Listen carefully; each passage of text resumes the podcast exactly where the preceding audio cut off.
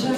Uh, veľmi srdečne vás vítam na dnešnej európskej debate prezidentských kandidátov, uh, ktorú pre vás organizovali v spolupráci denník N a portál euraktiv.sk. Úplne na úvod, úplne v krátkosti, prečo si myslíme, že je dôležité takúto debatu robiť a čo ňou chceme dosiahnuť. Sme naozaj presvedčení, že keďže EÚ veľmi zásadným spôsobom, alebo členstvo Slovenska v EÚ veľmi zásadným spôsobom Slovensko formuje, myslíme si, že je dôležité tieto témy otvárať aj počas prezidentskej kampane. Uh, je to dôležité aj preto, že európske voľby, ktoré budú v maji, uh, bývajú častokrát, alebo už je teda pravidlom, že bývajú do určitej miery zatenené tou prezidentskou debatou a je, našim takou, je našou takou ambíciou prepojiť práve cez tie diskutované témy e, prezidentské voľby s tými nasledujúcimi európskymi. Takisto je to dôležité preto, že sledujeme v poslednej dobe, že sa nám do určitej miery vytráca, vytráca zahranično-politický konsenzus. Aj preto je dôležité o týchto témach, témach diskutovať predtým, než e, ľudia pristúpia, pristúpia k voľbám. Eh, čo chceme dosiahnuť? Chceme dať eh, kandidátom priestor, hlbší priestor, než býva s tomu zvykom v prezidentských debatách, aby o týchto témach eh, diskutovali. Aj preto padlo rozhodnutie pozvať troch kandidátov, ktorí v momente, kedy sme toto rozhodnutie robili, mali podľa dostupných prieskumov tie najväčšie šance postúpiť, postúpiť do druhého, druhého kola. Túto dnešnú diskusiu budeme teda moderovať v dvojici. Bude to Martin Šimečka, šéf redakčnej rady denníka Dobrý večer. A budem to teda ja. Moje meno je Zuzana Gabrižová, som z portálu euraktiv.sk. Keďže toto dnešné pod... dnešné podujatie môžeme organizovať aj vďaka podpore mediálneho grantu Európskeho parlamentu. Chcela by som ešte poprosiť o úvodné, veľmi krátke slovo pána Roberta Hajšla, riaditeľa kancelárie Európskeho parlamentu na Slovensku. Ďakujem pekne, milí páni kandidáti. Dámy a páni, dovolte mi vás privítať aj v mene kancelárie Európskeho parlamentu na Slovensku na tomto podujatí, ktoré sa naozaj uskutočňuje aj vďaka eh, grantu Európskeho parlamentu. Sme veľmi radi, že eh, súčasťou tohto projektu sú takéto diskusie a hlavne táto, možno jediná diskusia, ktorá naozaj je zameraná na európske témy, pretože o Európskej únii, aj keď sa hovorí, nehovorí sa nejak štruktúrovane, stráca sa to niekam, dostáva sa to možno kam ani my sami nechceme, aby sa to dostávalo. Je veľmi dobré, že budeme mať možnosť poznať názory našich eh, teraz najpopulárnejších eh, zatiaľ kandidátov na post prezidenta, na to, kam by mala smerovať Európska únia politika Európskej únie v rôznych oblastiach, aké pozície by malo zastávať Slovensko, akú úlohu by malo zostávať zohrávať v tejto pozícii, či aktívnejšiu alebo menej. A preto je to naozaj veľmi dôležité, hlavne za to, že už sme takmer 100 dní pred voľbami do Európskeho parlamentu, ktoré doteraz na Slovensku, pokiaľ ide o účasť, skončili vždy fiaskom. A verím, že aj možno, že aj spoločný apel kandidátov a hlavne budúceho prezidenta, nového, novo zvoleného prezidenta na to, aby ľudia išli voliť vo voľbách do Európskeho parlamentu, určite zarezonuje a odrazí sa to na tom, nie len, že budeme diskutovať o Európskej únii, ale aj potvrdíme to našou volebnou účasťou. Ďakujem vám veľmi pekne a želám všetkým veľmi dobrú, príjemnú a konštruktívnu debatu. Ďakujem posledné poznámky, naozaj začneme k dramaturgii. E, naplánovali sme si to tak, že budeme asi hodinu plus minus e, strávime v interaktívnej debate s nami, ako kandidáti samozrejme medzi sebou a potom priestor otvoríme či už do publika, alebo samozrejme je tu možnosť eh, svoje otázky posielať aj cez eh, slajdu. Všetky vyhlasovacie údaje by ste mali, by ste mali vidieť. Samozrejme vyhradzujeme si uh, právo ad jedna vyžadovať otázky, aby boli, keď budú z publika krátke, a dva, aby sa týkali, týkali našich tém. Takže nech sa páči, páči um, No a ešte teda sme neurobili poslednú dôležitú vec a predstaviť našich kandidátov. Um, občanským povolaním začnem uh, pán sudca Harabin, Štefan Harabin, pán eurokomisár uh, Ševčovič, Maroš Ševčovič a vedec Robert Bystrik. Um, ďakujem, že ste prijali pozvanie. Um, a začnem prvou otázkou, ktorá je taká trochu dotazníková, keďže um, budeme hovoriť o zahraničnej politike a prezident Slovenskej republiky sa bude stretávať s rôznymi štátnikmi. Tak Eh, aké jazyky ovládate, cudzí jazyky, ktorým by ste vedeli plynne hovoriť? Pán Mistrik. Tak ja hovorím nemecky, ja som napísal dizertačnú prácu v Nemčine, uh, hovorím aj anglicky, napísal som viacero textov v angličtine, komunikujem v angličtine, som medzinárodne aktívny, takže prednášam v angličtine, čiže tieto dva jazyky ovládam perfektne. Ďakujem veľmi pekne. Ja ovládam angličtinu, francúzštinu a ruštinu na najvyšší stupeň a myslím, že v Nemčine by ma nepredali, lebo som sa to učil na gymnáziu, takže aj nemecky sa dohovorím sa páči, pán Harabin. Francúzsky a rusky. Ďakujem veľmi pekne.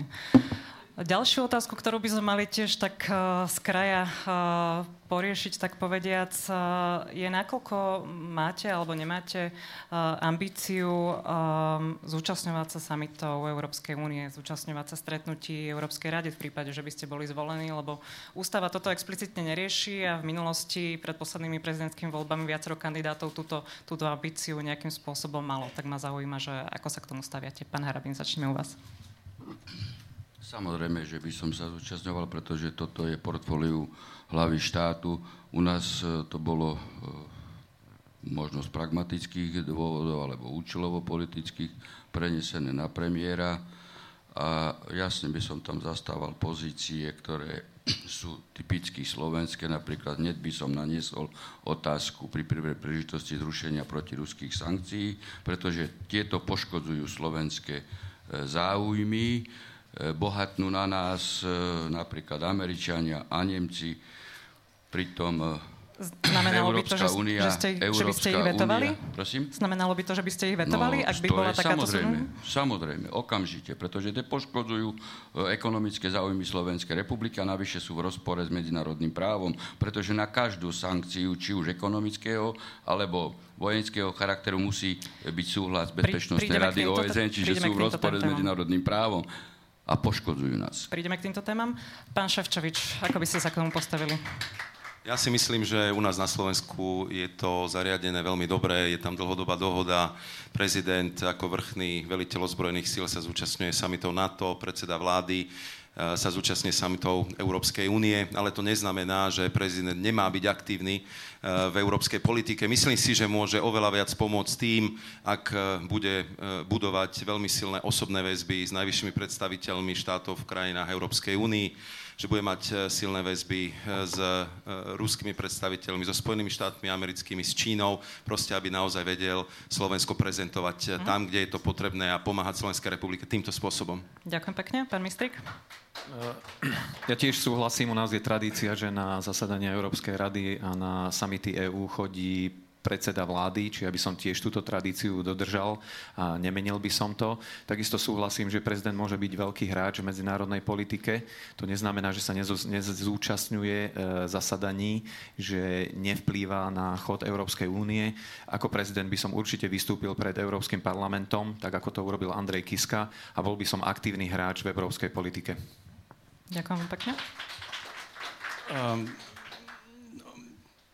pán Harabin, prekvapili ste ma napriek tomu, že som chcel túto otázku položiť, obtovdal si na ňu ešte skôr, ale ešte raz sa teda chcem uistiť, ako to znamená, že vy by ste uh, naozaj uh, sankcie proti Rusku kvôli anexii Krymu trvajú 4 roky, alebo 4 roky vládne na tom zhoda v Európskej únie všetkých štátov, vrátanie teda ich hlav, ktoré sa vždy na týchto sankciách zhodnú a pokračujú, pokračujú v nich ďalej.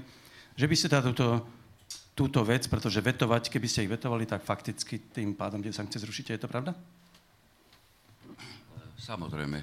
Okamžite by som ich pri prvej príležitosti vetoval a neviem, že odkiaľ berete tú odvahu, že Krym bol anektovaný. Uh, ja ju neberiem, pán Harabin. Vy ste, uh, vy ste, to vy ste je, sudca Medzinárodného súdu v Hágu? To je, to je názor Európskej únie, ktorej Alebo sme Európska členom. Alebo Európska únia je súd? Tým pádom Európska únia je politický Ale nie je orgán. Súd o tom, či bol anektovaný Krym, alebo nemôže povedať iba Medzinárodný súd v Hágu a nie stanovisko niektorých e, možno aj skorumpovaných politikov v Európskej únii, ktorí si povedia, e, že Krym je anektovaný. Na základe čoho? Na základe čoho pán Lajčák hovorí, že Krym je anektovaný? Nech mi ukáže rozhodnutie súdu. Pokiaľ má platiť právny štát aj v Európskej únii, tak to musí byť konštatované cez súd. Máte, uh, môžete reagovať, pani? Ja, ja, ja sa obávam, že ideme tak trošku tým istým smerom, jak sme išli pred eh, dvoma dňami. Ja si myslím, že to, že anexia Krymu bola v absolútnom rozpore s medzinárodným právom, je absolútne jasne daný fakt. A myslím si, že o tom, o tom sa jednoducho nemáme čo sporiť a myslím si, že taká krajina ako Slovensko, my musíme absolútne dbať na tom, aby sa dodržiavalo medzinárodné právo, aby sme rešpektovali e, multilaterálne fóra, kde sa o tomto rokuje a aby sme podporovali vyriešenie tohto problému tým, že budeme podporovať dialog. Tak, ako to robím ja, keď rokujem s Rusmi a s Ukrajincami na každoročnej báze, aby sme vyriešili konkrétne problémy, lebo jedine rokovaním, dialogom vieme nastoliť situáciu, kde budeme môcť uvažovať o zrušení sankcií. Ja si myslím, že keby ste tam prišli, pán Harabín, e, s takouto požiadavkou hneď prvý deň, tak naozaj neviem, ako by to Slovensko v Európskej únii vyzeralo a kam by nás to až dotlačilo. Samozrejme, že došlo k anexii Krymu a o tom vôbec nemusíme diskutovať a možno je aj dobre, že sme si to tu všetci jasne otvorene povedali, kto má aké názory. Ale ja chcem eh, ohľadom anexii Krymu povedať jednu dôležitú vec my ako malá krajina, my nemáme silnú armádu, my nie sme nejaká veľmoc, my na čo sa môžeme spoliehať, to je jedine na dodržiavanie pravidiel medzinárodného práva. My ako malý štát, pre nás je toto esenciálne. A pokiaľ niekto porušuje pravidlá a zásady medzinárodného práva, ohrozuje tým aj nás. A preto e, protiruské sankcie musia trvať dovtedy, pokiaľ sa nevyrieši anexia Krymu.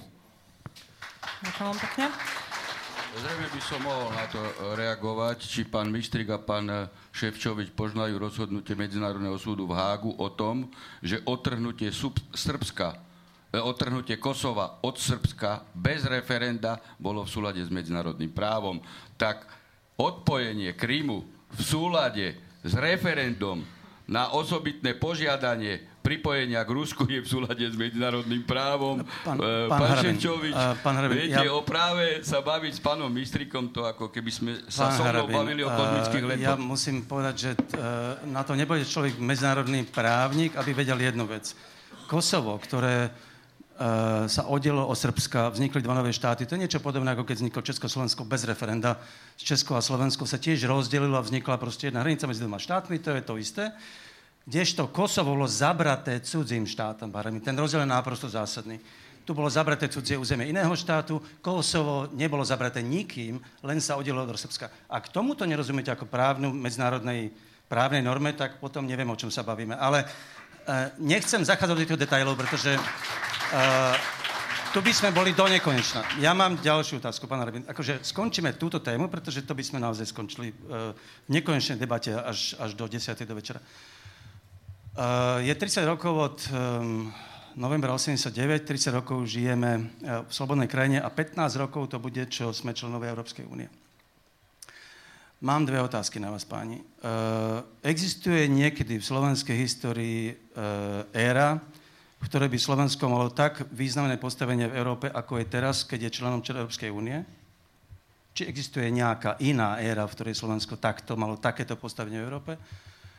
A druhá otázka, napriek tomu, ak je to tak, alebo to tak nie je, podľa toho, čo poviete, uh, myslíte si, že, Euró- že Slovensko je v Európe uh, v postavení štátu druhej kategórie, ktorý mnohí uh, tvrdia, alebo majú pocit, že Slovensko nie je dostatočne prítomné?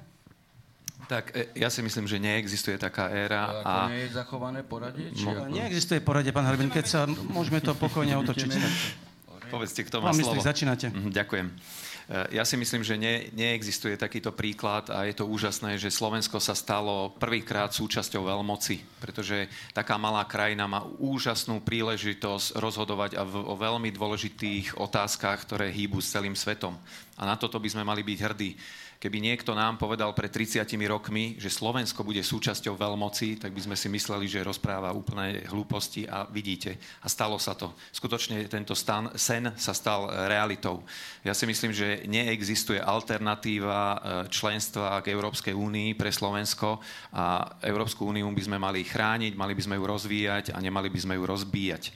A tá druhá otázka... Sme, obča- sme občania druhej kategórie? Ako Určite nie sme občania druhej kategórie. Samozrejme, závisí aj na nás, ako si vydobujeme to uh, miesto pod slnkom. Uh, žiaľ Bohu, musím začať kritikou. Uh, Slovenská republika uh, patrí k z, krajinám s najnižšou účasťou na Európskej rade My sme v tomto najhorší. Rade, Ako, Rade EU.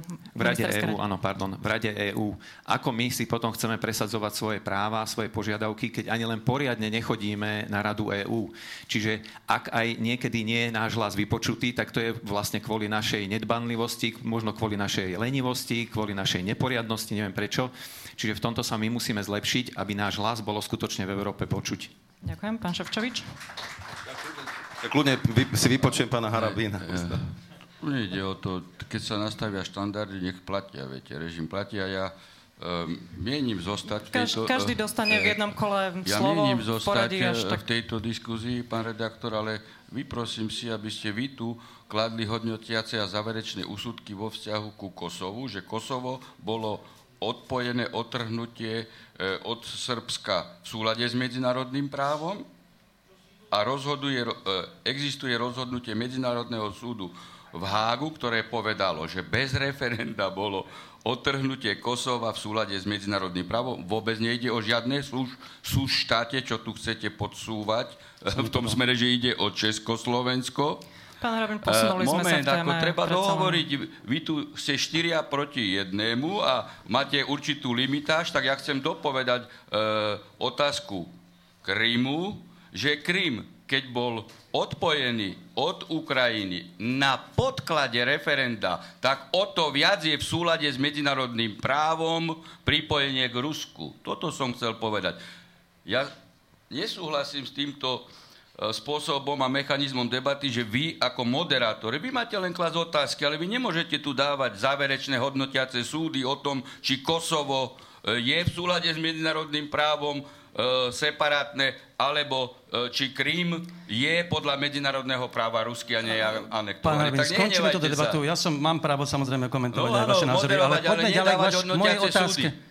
Poďme k otázke, ktorú, ktorú som položil, lebo ste sa hlasili o slovo. No, tak sa dostaneme. Som rád, že príjmate a akceptujete e, princípy spravodlivého procesu. No, ja som, e, pán redaktor, jednoznačne za zachovanie členstva v Európskej únii ale za zachovanie rovnoprávneho členstva. Európska únia je projekt, ktorý má slúžiť členským štátom. Európska únia sa postupne mení na diktatúru dovoleného názoru z Bruselu, na diktatúru príkazov a zákazov, na e, diktatúru nariadovania príjmania migrantov a iné, iné otázky, napríklad e, prijímanie novely zákona o zbraniach a strelive, čo je výlučné v kompetencii členských štátov otázka vnútornej bezpečnosti. A to Európska únia robiť nemôže a toto by som evidentne blokoval. To svedčí o podriadenosti e, našej úrovne členstva e, vo vzťahu k tým klasickým členom Európskej únie. Ja som za zachovanie.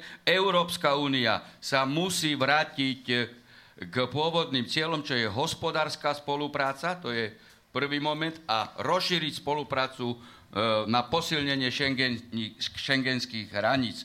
Nič viac a nič menej. Pokiaľ Európska únia má mať rešpekt a dôveru aj u občanov členských krajín Európskej únie, nie je možné, aby verejnosť pozerala na to, ako 4 dní vláčia Juncker sa opitého po celej Európskej únii a potom povedia, že má ischias. Tak viete, to nie je možné. To znižuje dôveryhodnosť Európskej únie ako projektu.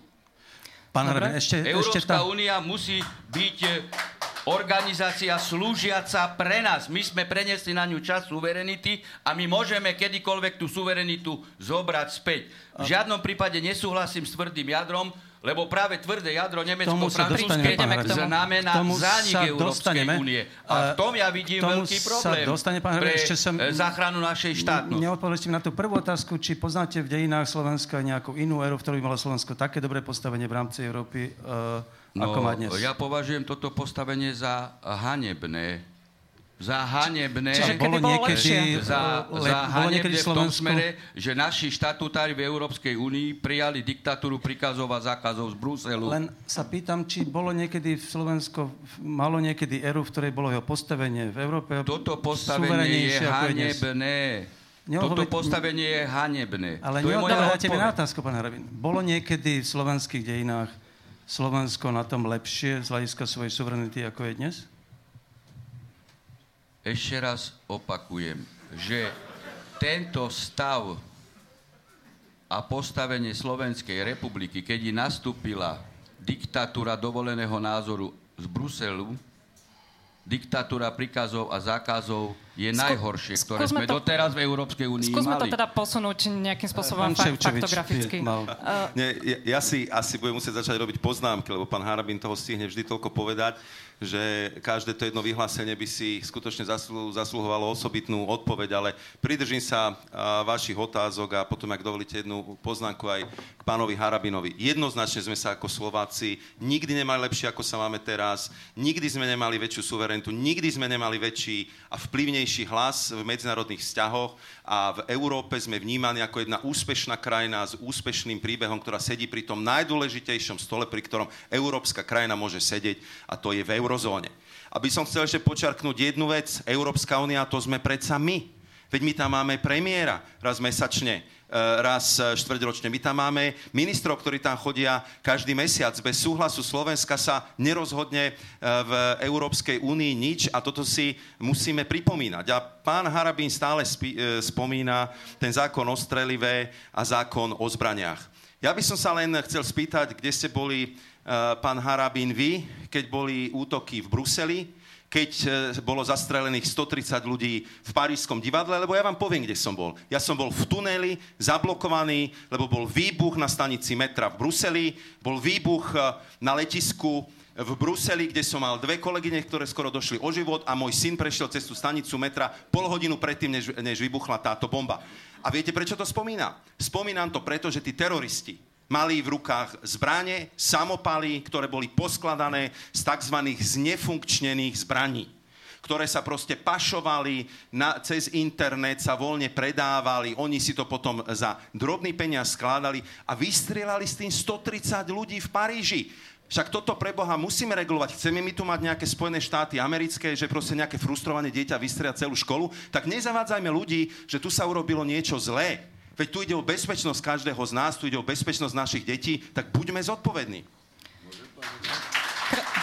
Krátko krátku reakciu, potom sa posunieme. Mňa vyzval. No tak ja mu môžem povedať, že kde som bol. Ja som bol v talári sudcu Najvyššieho súdu a vy ste bol v Bruseli, za to ste dostávali 30 tisíc tam, tak ste povinne tam mal byť. To je, to je, to je logické.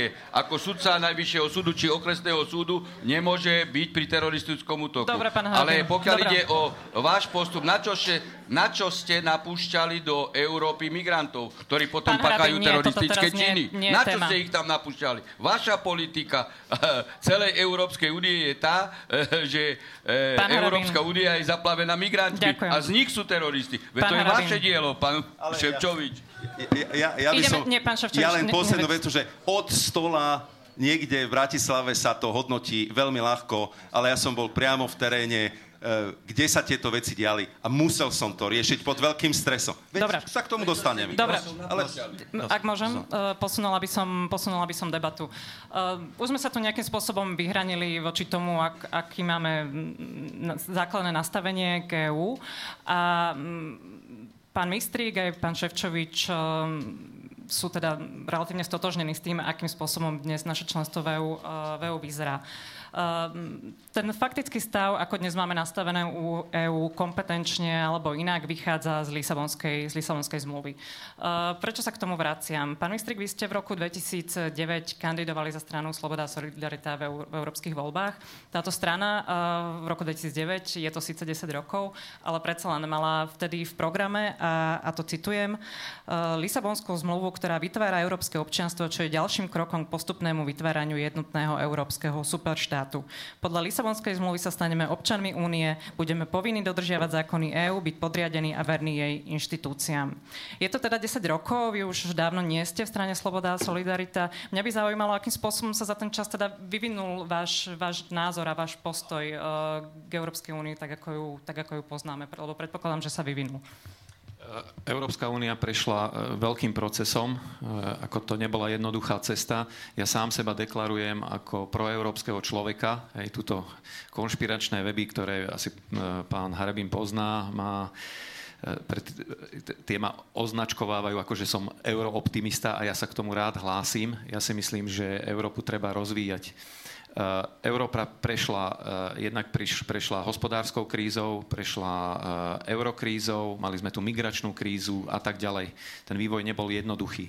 Ja si myslím, že Európa nie je ideálna, má potrebu mnohých reforiem, ale nemyslím si, že by sme mali s vaničkou vylievať všetko, čo tam je. Čiže preto som x krát deklaroval, že áno, poďme sa rozprávať o konkrétnych riešeniach viete, mm. podsúvať, že čo kto, kedy mal pred desiatimi e, rokmi program, takto sa ďaleko nepohneme.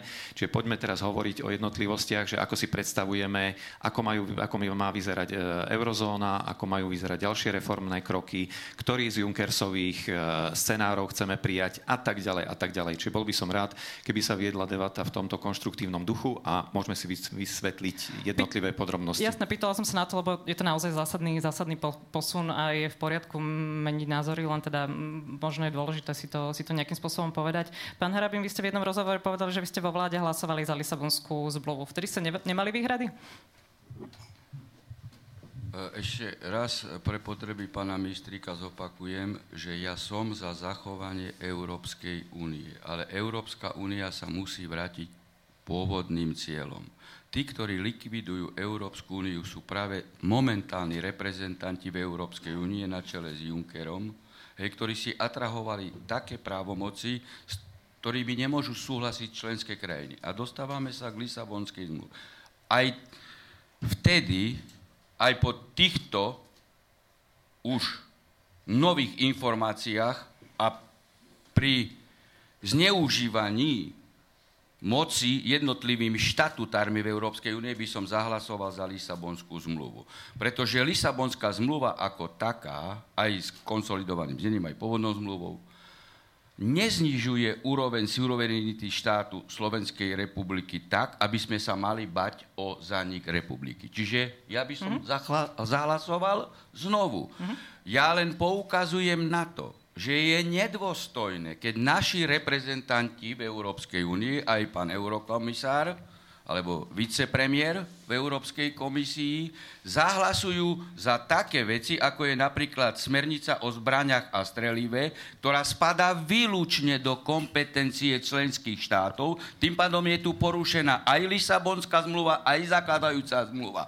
Pretože vnútorný po, verejný poriadok a vnútorná bezpečnosť spadá do výlučnej kompetencie členských krajín. Čiže smernicu, ktorú odsúhlasili, by som povedal, naši lokaji, pretože keď to urobili, tak sú lokaji, lebo je to v rozpore s našou ústavou a rozpore s unijným právom, tak oni sú tí, ktorí likvidujú Európsku úniu. Ja som bolo... za to, že by reprezentanti aj Slovenska členských štátov sa správali dôstojne a presadzovali záujmy Slovenskej republiky a striktne dbali na dodržiavanie na, práva. Nadviažem Mne ide toto, o to, ja nie som proti Európskej únii. Ja neviem, ja ku akým konšpiráciám má pán Mistrík tu podsúva. Povedali, povedali On ste to jasne. hovorí niečo a nevie, čo vôbec rozpráva. Povedali ste to jasne. Pán, pán Ševčovič, ja to posuniem ale do takej možno trošičku uh, inej roviny, lebo už aj pán Mistrik naznačil, že možno, že um, čiastočne alebo veľ, veľkým, do veľkej miery uh, zlyhávame, alebo do určitej miery, možno môžete nesúhlasiť, zlyhávame v tej európskej politike v prvom rade na Slovensku. Uh, nedostatočne tu o tom diskutujeme. Uh, Národný parlament uh, nevykonáva svoje právomoci tak, ako by možno mohol asertívnejšie v európskej politike. Tá účasť na radách EÚ, ako spomínal pán Mistrik, naozaj nie je jedna z tých, z tých vrchných v Európskej únii. To znamená, že či nemáme doma nejakú zásadnú, zásadnú domácu úlohu na to, aby sme boli lepšie presadzovať naše záujmy v Európskej únii. Určite si myslím, že je potrebné byť veľmi aktívnym vo vzťahu k Európskej únie, ale aj samozrejme treba byť veľmi aktívnym priamo vo výkone, keď sa rozprávame o európskych témach. A musím povedať, že ten pohľad zvonku na Slovensko je častokrát úplne odlišný, než ho máme my tu doma. My sme naozaj vnímaná ako úspešná krajina, my sme naozaj vnímaní ako vplyvný hráč, ktorý zohráva veľmi dôležitú úlohu, možno aj takého mosta medzi tými európskymi inštitúciami, inštitúciami, západoeurópskymi krajinami a Vyšehradskou štvorkou. Dneska tu bola Angela Merkelová, bolo tu veľmi dôležité stretnutie Vyšehradskej štvorky a Angela Merkelová by jazda nešla do nejakej krajiny, ktorá by bola spájana s nejakými problémami. Je to také ocenenie toho, že to Slovensko naozaj tam hraje veľmi, veľmi dôležitú a dôstojnú úlohu. A to, že sa možno o tých e, európskych e, veciach na Slovensku menej hovorí. To je, musím povedať, že problém celej Európy. Je to možno aj problém, pre, e, ktorý spôsobuje, že k eurovoľbám chodí stále menej a menej ľudí, že sa to tak trošku podarilo zastabilizovať v posledných voľbách na európskej úrovni, ale my na Slovensku naozaj sme zase boli tí poslední s najnižšou účasťou. A E, ja zdôrazňujem v týchto diskusiách, či už som v národných parlamentoch iných členských krajín, kde v podstate chodím pravidelne na takéto diskusie, alebo aj keď som doma, že nedá sa o Európskej únii hovoriť len z Bruselu. O Európskej únii musia hovoriť aj domáci politici. Musia proste tie témy približovať, vysvetľovať a zdôrazňovať to, čo je veľmi dôležité a čím teda vidím, že eh, nepresvedčili pána Harabina, že Európska únia to sme my. My sme takéto rozhodnutie na Rade ministrov vnútra, na Rade ministrov obrany prijali. Prijali sme ho preto, lebo v, takejto, v týchto súvislostiach bolo to najlepšie, čo sa dalo urobiť. Stojím si za ním a som pripravený ho verejnosti na Slovensku a v parlamente vysvetliť. To sa určite musí robiť častejšie, vehementnejšie a samozrejme bolo by veľmi dobré, keby nám k tomu pomohli aj médiá, lebo častokrát je veľmi zložité dostať do médií nejakú pozitívnu story, nejaký pozitívny príbeh a preto sa to skôr koncentruje na tie, e, na tie príbehy, ktoré nemajú takú pozitívnu koncovku, ale určite o tom treba viacej hovoriť a možno aj v komunikácii s mladými ľuďmi viac využívať sociálne siete, aby sme im dokázali vysvetliť, čo sa v tom Bruseli deje, prečo sme schválili to alebo iné rozhodnutie a ako ho podporujeme. E, pán Ševčovič, vy ste teda hrdí na to, že porušujete unijné a slovenské právo. Vy ste hrdí, vám, vy ste hrdí, ja to... to tvrdím, lebo keď no ste, ja schválili, tvrdím, že nie. keď ste schválili smernicu o zbraniach a strelive, tá je v kompetencii členských krajín. A vy ste to nemohli schváliť, lebo je to nulitný to, akt. To a vy ste na to hrdí, súd, nie? aj keď právo to nedovoluje, ale vy ste hrdí na to, že to urobíte. Pán, pán, pán Harabin, mám, mám návrh jeden stavme sa teraz tu o basu šampanského, vy to podajte na Európsky súdny dvor a keď to Európsky súdny dvor uzná tak, ako hovoríte, tak ja vám ju osobne prinesiem. Jediný, kto môže povedať, že je to v rozpore s európskym právom, je Európsky súdny dvor.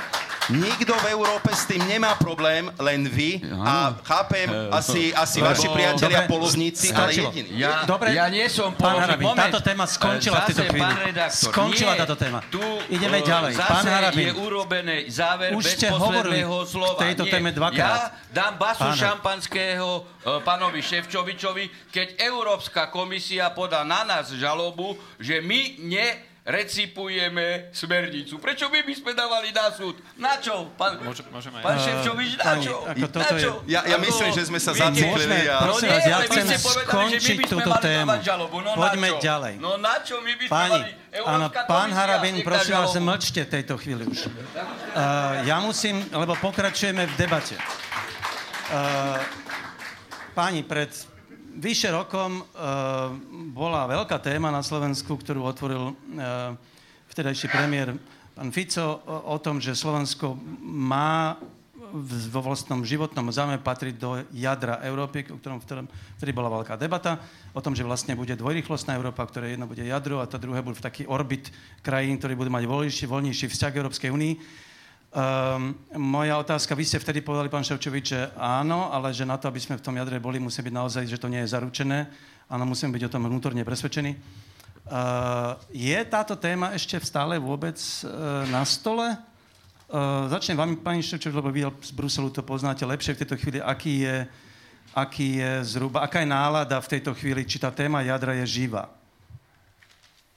Ďakujem, ďakujem veľmi pekne za, za túto otázku a možno len na dokreslenie toho, akú úlohu Slovensko zohráva e, v Európskej únii, aká je pozitívna, tak ja len vám takto ukážem. Ja viem, že to nedočítate, len by som chcel pripomenúť, že existuje taký dokument, ktorý sa volá Bratislavská deklarácia, ktorý, budol, ktorý tu bol prijatý počas Bratislavského samitu kde sa poprvýkrát stretli lídry 27 krajín, to znamená bez Veľkej Británie, aby sa pripravili na budúcnosť. No a tam sa diskutovalo aj o tom, ako sa Európska únia má do budúcna formovať a čo by mali byť tie oblasti, ktoré by mali prezentovať tú formu ušej spolupráce. Či to budeme nazývať jadro, či to bude ušia spolupráca, určite je to téma, ktorá žije a ktorá s väčšou intenzitou bude diskutovaná po voľbách do Európskeho parlamentu a určite budeme rozprávať o veľmi dôležitých oblastiach, kde tá užšia integrácia bude potrebná. Treba dokončiť reformu eurozóny, treba dobudovať bankovú úniu, aby vklady našich ľudí v bankách boli bezpečné. Určite budeme rozprávať o tom, ako posilniť obranný eh, pilier eh, európskej architektúry a určite sa bude diskutovať o tom, ako spolupracovať a koordinovať ešte viac hospodárske politiky, ako mať jednotnú pozíciu v obchodnej politike, ktorá je tak pod drobnohľadom a pod tlakom aj od našich tradičných spojencov, ako napríklad Spojené štáty americké. Uh, to znamená, že vy ste za to, aby bolo Slovensko jadro v jadre Európskej únie? Ja som za to jednoznačne, lebo Slovensko má patriť k ano. najlepším, najvyspelejším krajinám v Európe. Pán Mistrik, vy a potom pán Harbin. Jadro. Dobre, veľmi pekne ďakujem za slovo. Ehm, ja si myslím, že jadro je predovšetkým Ficová póza. Ehm, celá Európa má byť jadrom. Ja si nemyslím, že by sme tu mali vytvárať nejaké ostrovčeky a myslím si, že si to nemyslí ani Európska únia. My sa musíme snažiť, aby sme všetci spolu spolupracovali. A hovoríme o skutočných dokumentoch Európskej únie a nie o nejakých chimérach jadra. Ja sa preto čudujem, že pán Ševčovič túto tému vôbec rozvíja, pretože nemyslím si, že je to na stole Európskej únie. Fakt je taký, e, bude summit e, v Rumunsku, v Sibiu, kde sa má rozhodovať o piatich e, scenároch, ktoré predložil predseda komisie Junkers.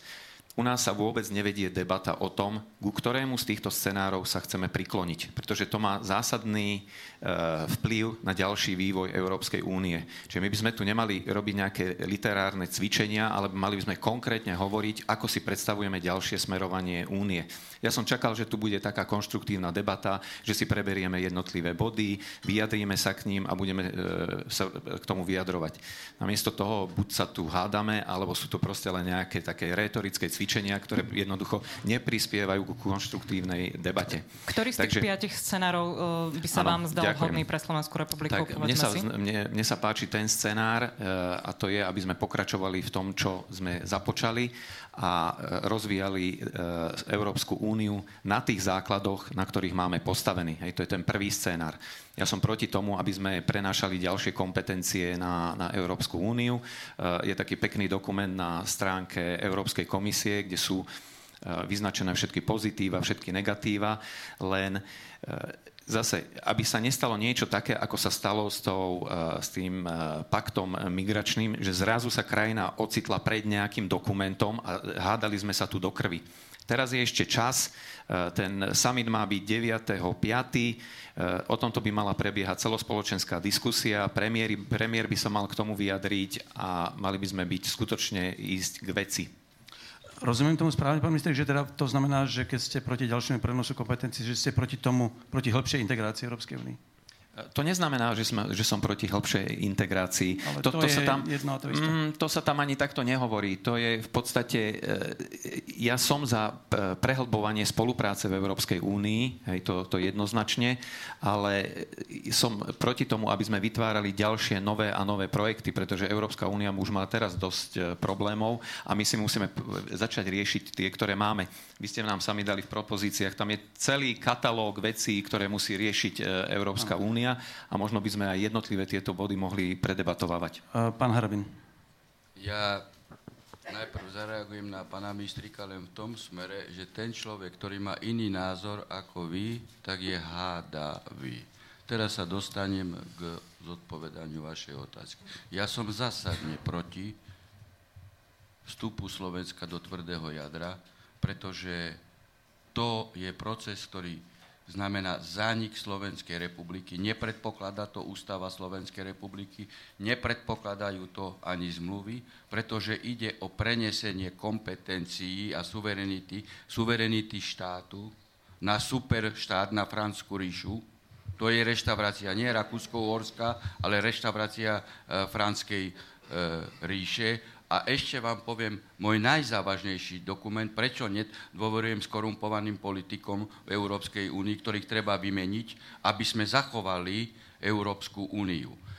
Nech mi pán Šeščovič, keď sa mýlim, zodpovie. Máme orgány, už známe, Európska rada, komisia, parlament, e, Luxemburský stúd, aj dvor auditorov. Povedzte mi, pri normálnom hospodárení, neskorumpovanom, máme rozpočet a potom máme záverečný účet. Ja som sa nikde nedočítal, prečo dvor auditorov už 2014, 2015, 2016, 2017 nepodpísal záverečný účet.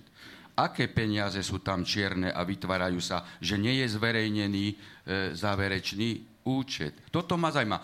Keď mi dáte mechanizmus, že sa dopatram k tomu záverečnému účtu, možno sa vám ospravedlním, ale keď je niekde schovaný, tak vás vyzývam, aby ste ho zverejnili. Lebo potom sa tam vytvárajú peniaze na, na vy, čierne peniaze na organizovanie migrácie, hej, na organizovanie Majdanov a nejdú tie peniaze členským krajinám na eurofondy. Pán Šečovi, hneď to bude. Má ešte zaujímavé. Uh, Franská ríša vznikla pred 1500 rokmi, kedy ešte vlastne neexistovali nejak národy, štáty, ako, ale nechcem... Ak, znamená, máte pocit, že teda dejiny v tomto prípade sa budú opakovať, že nás ovládnu Francúzi a Nemci, ktorí ešte vtedy ani Francúzi a Nemci ani veľmi neboli, ale dobre.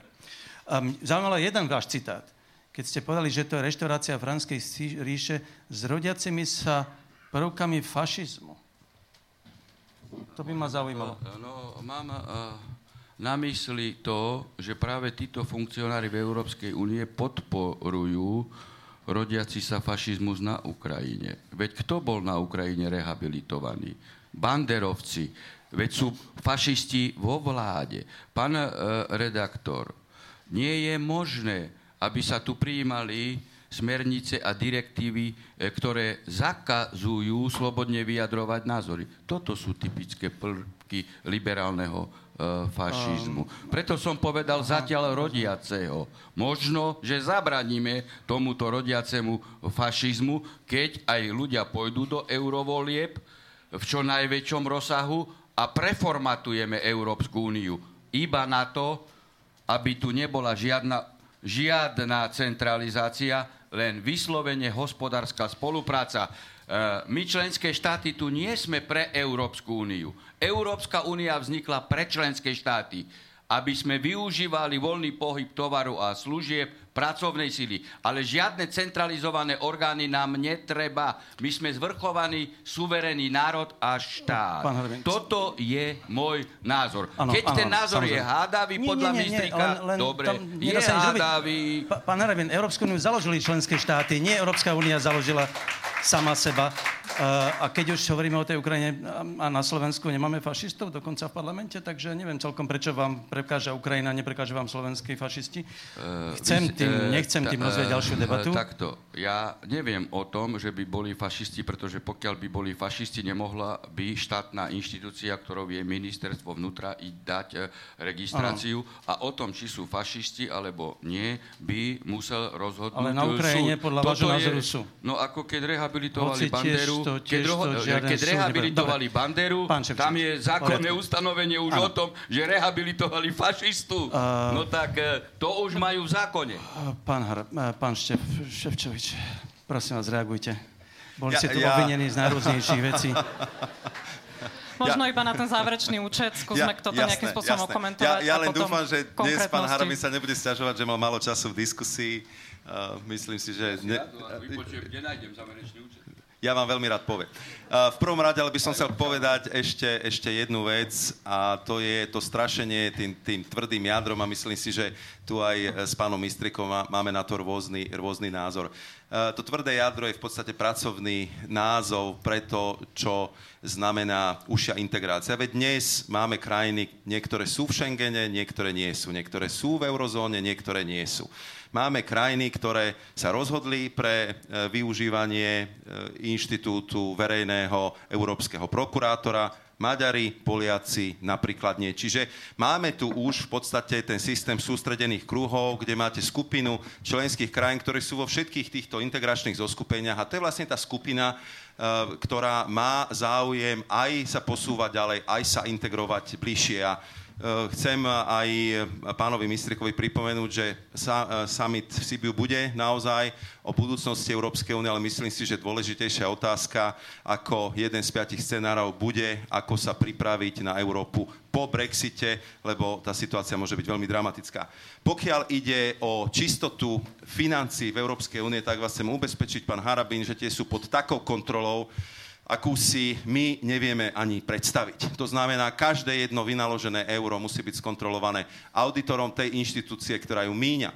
Musí byť skontrolované dvorom auditorov, musí byť skontrolované európskym rozpočtovým výborom a tie rozpory, ktoré tam sú, pri eh, konci, keď sa to vyhodnocuje, tak sú spôsobené tým, že veľká časť prostriedkov Európskej únie má tzv. zdieľané financovanie. To znamená, že ide o eurofondy, ktoré sa čerpajú v členských krajinách a nie vždy auditory eh, Európskej únie súhlasia s tým, ako sú tieto prostriedky vyúčtované v členských krajinách.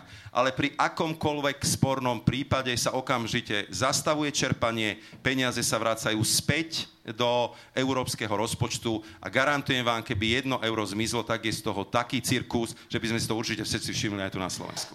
Pa, pán Mistrik, uh, pardon, stačilo, otázka na... Pán, pán, ideme na ďalšiu tému. O, o, ideme na ďalšiu tému. Nechcem sa otázka... dočítať toho záverečného účtu. Keď je tak transparentný, lebo Európska únia hlasa super transparentnosť, tak zverejnite ja ho, celý ten systém ale vzdielania, ho... nezdielania a na internet ho dajte, aby každý videl. Ale keď tak... na čo tajiť? Ale... Na čo tajiť, že auditory nesúhlasia? No keď nesúhlasia, niečo je v neporiadku, ale hlavne v Európskej únii. Hej, že sa vytvárajú čierne peniaze. Pán Harabin, keď tak dobre viete keď... po, po francúzsky, tak by ste si to na tej web stránke toho dvoru auditorov našli. Dobre. Keď nie, ja vám to rád pošlem. Dobre, za, stačilo, pán Harabin. Stačilo, pán Zuzana, stačilo. Končíme s touto tému.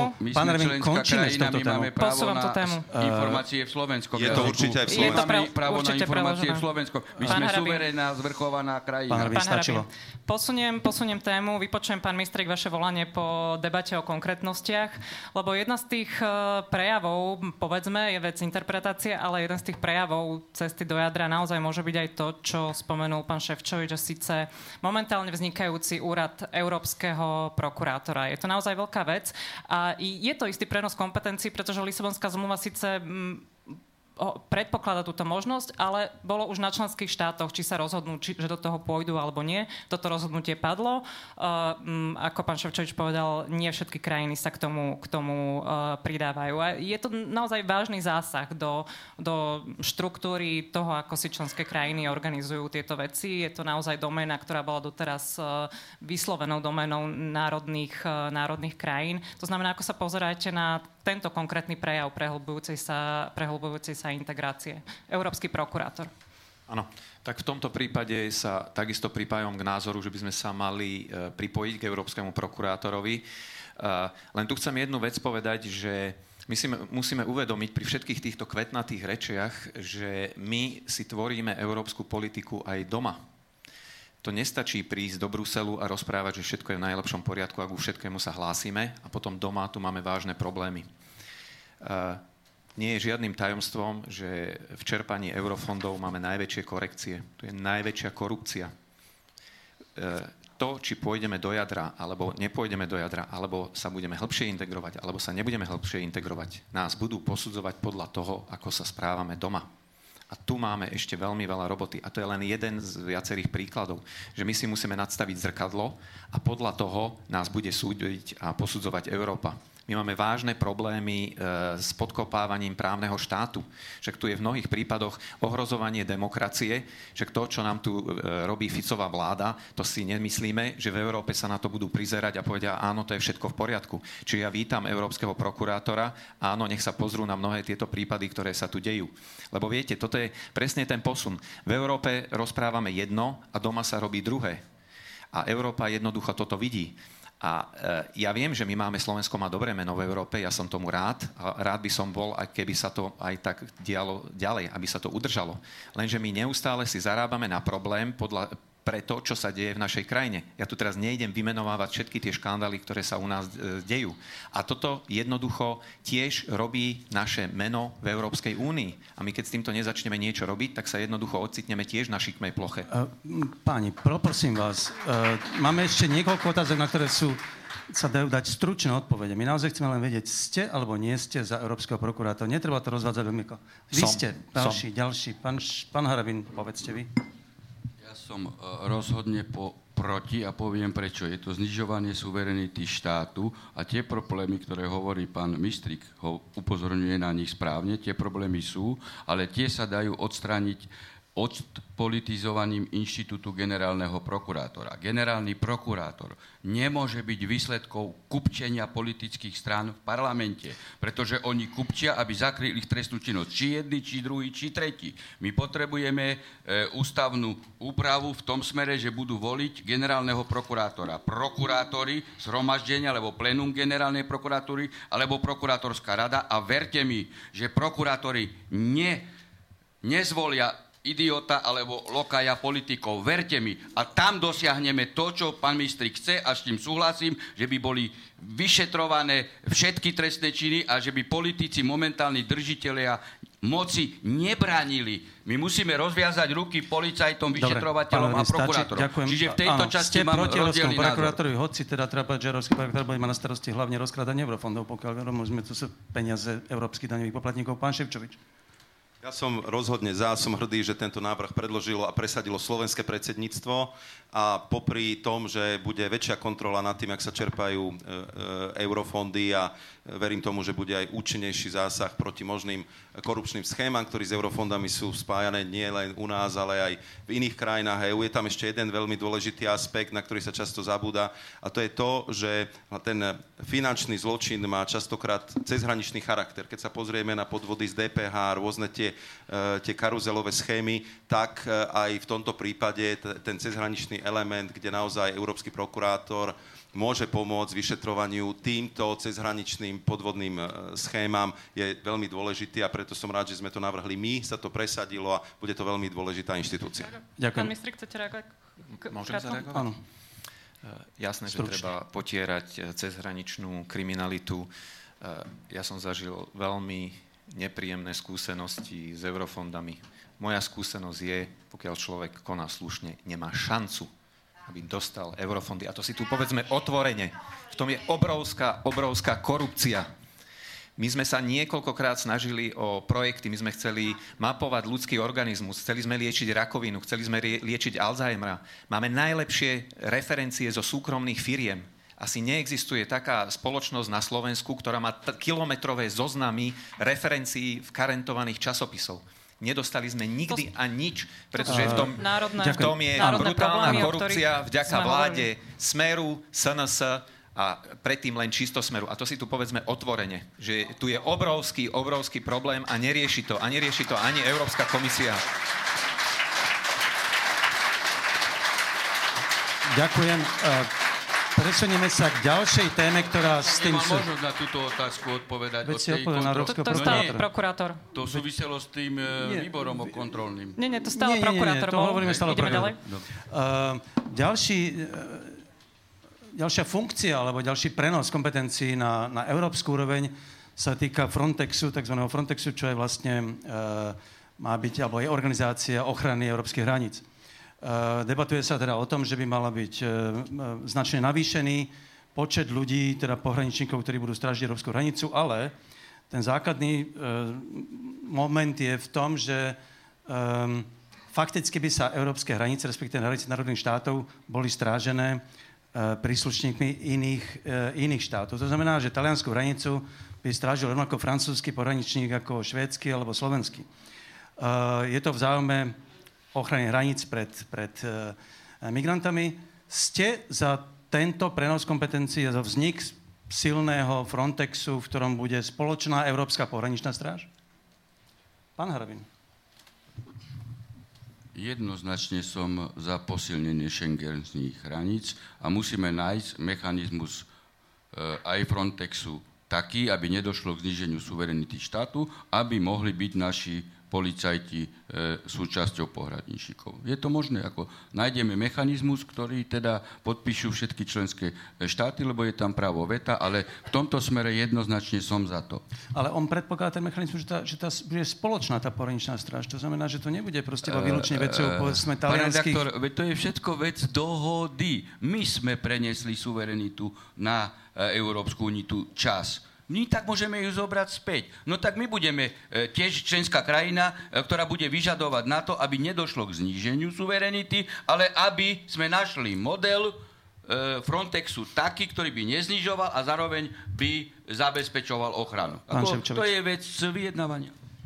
No, v tejto otázke je veľmi dôležité zdôrazniť to, že jeden z dôvodov tej migračnej krízy a toho prudkého nárastu migračnej vlny bolo aj to, že jednak sme boli ako Európska únia zaskočení a nemali sme eh, vyriešený spôsob, eh, ako reagovať. To znamená, odkiaľ prídu lode, odkiaľ, odkiaľ príde personál, ako budeme schopní rýchlo posudzovať tie žiadosti, ktoré proste zaplavili tie stredomorské krajiny. A preto sa prišlo s návrhom, aby sa počet e, pracovníkov e, Frontexu a teraz sa to bude nazývať pobrežná pohraničná stráž Európskej únie zvýšil na 10 tisíc e, príslušníkov zo všetkých krajín EÚ, ktorí budú vlastne pomáhať v týchto krízových situáciách a zabezpečovať, aby vonkajšia hranica bola riadne chránená. Takže som za to a verím, že to pomôže zvládať migračné tlaky voči Európskej únii. A ja som jednoznačne za to, som za to, aby aj Európska komisia alokovala, alokovala potrebné prostriedky a myslím si, že toto je ten prejav našej solidarity, kde my pošleme aj našich eh, pohraničníkov alebo policajtov a prispejeme k ochrane vonkajších šenegenských hraníc. To znamená, že súhlasili by ste aj s tými kompetenciami, ktoré by do určitej miery nahradzali tie národné, aj s, s výrazným navýšením rozpočtu? Ja som nepovedal, že výrazné navýšenie rozpočtu, lebo samozrejme vy, vy myslíte výrazné navýšenie rozpočtu celej Európskej únie.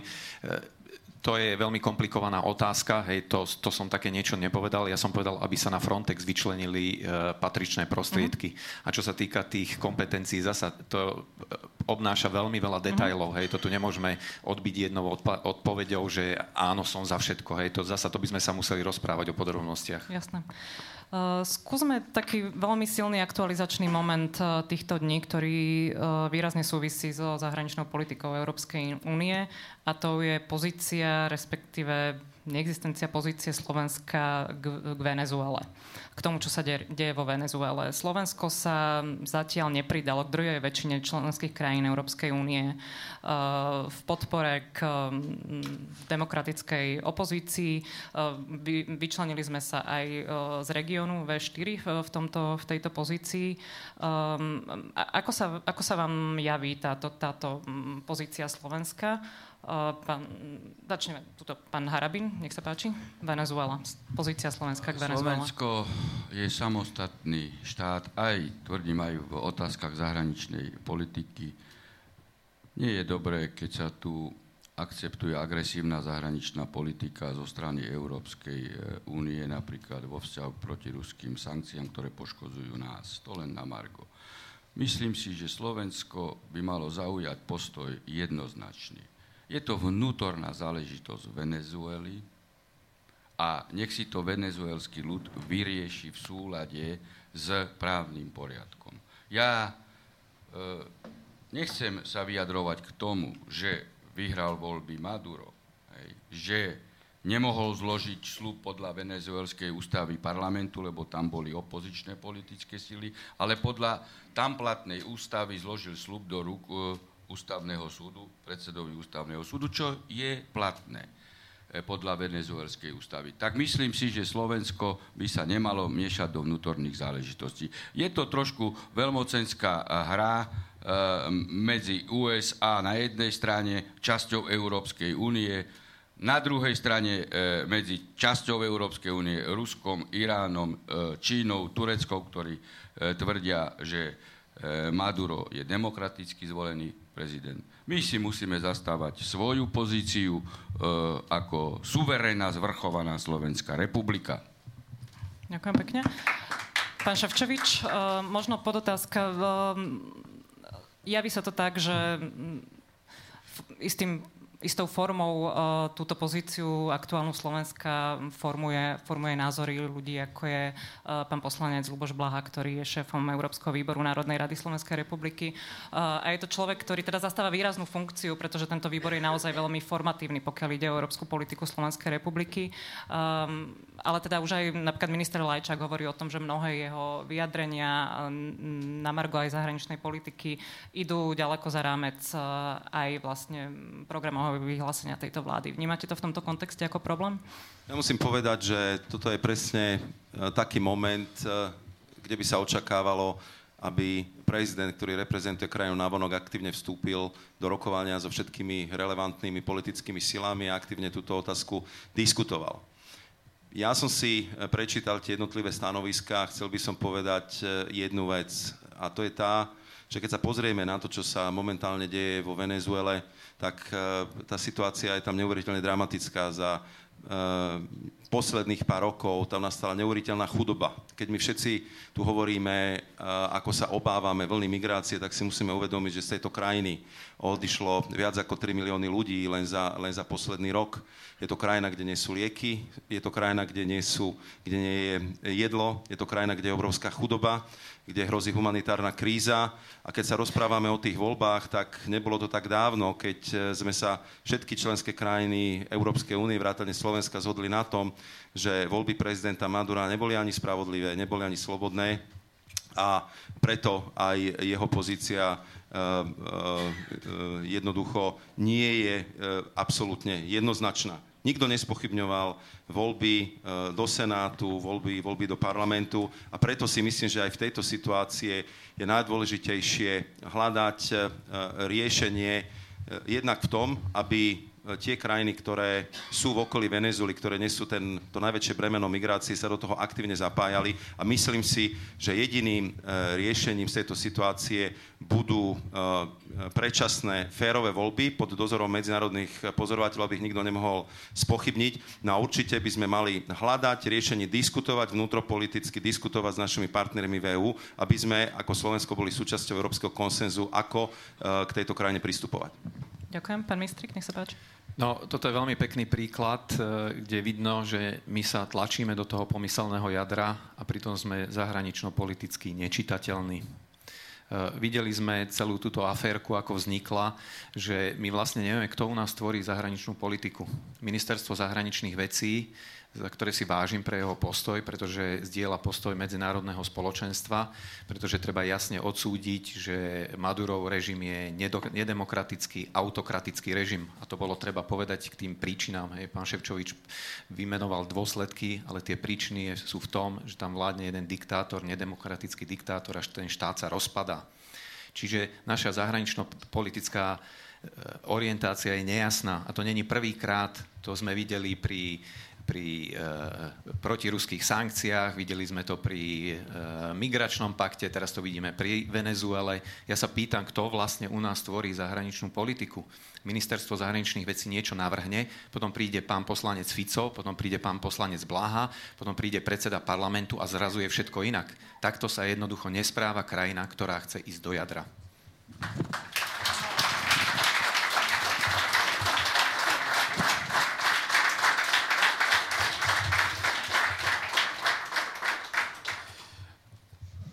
Páni, pred dvoma dňami ste debatovali o, o, o V4 v Strednej Európe, kde ste sa všetci viac menej zhodli, že je dôležité zachovať nejaký typ e, jednoty tohto priestoru. E, hoci, hoci v skutočnosti aj v otázke postoja k Venezueli máme úplne iný názor, respektíve žiaden, než ďalšie štáty V4.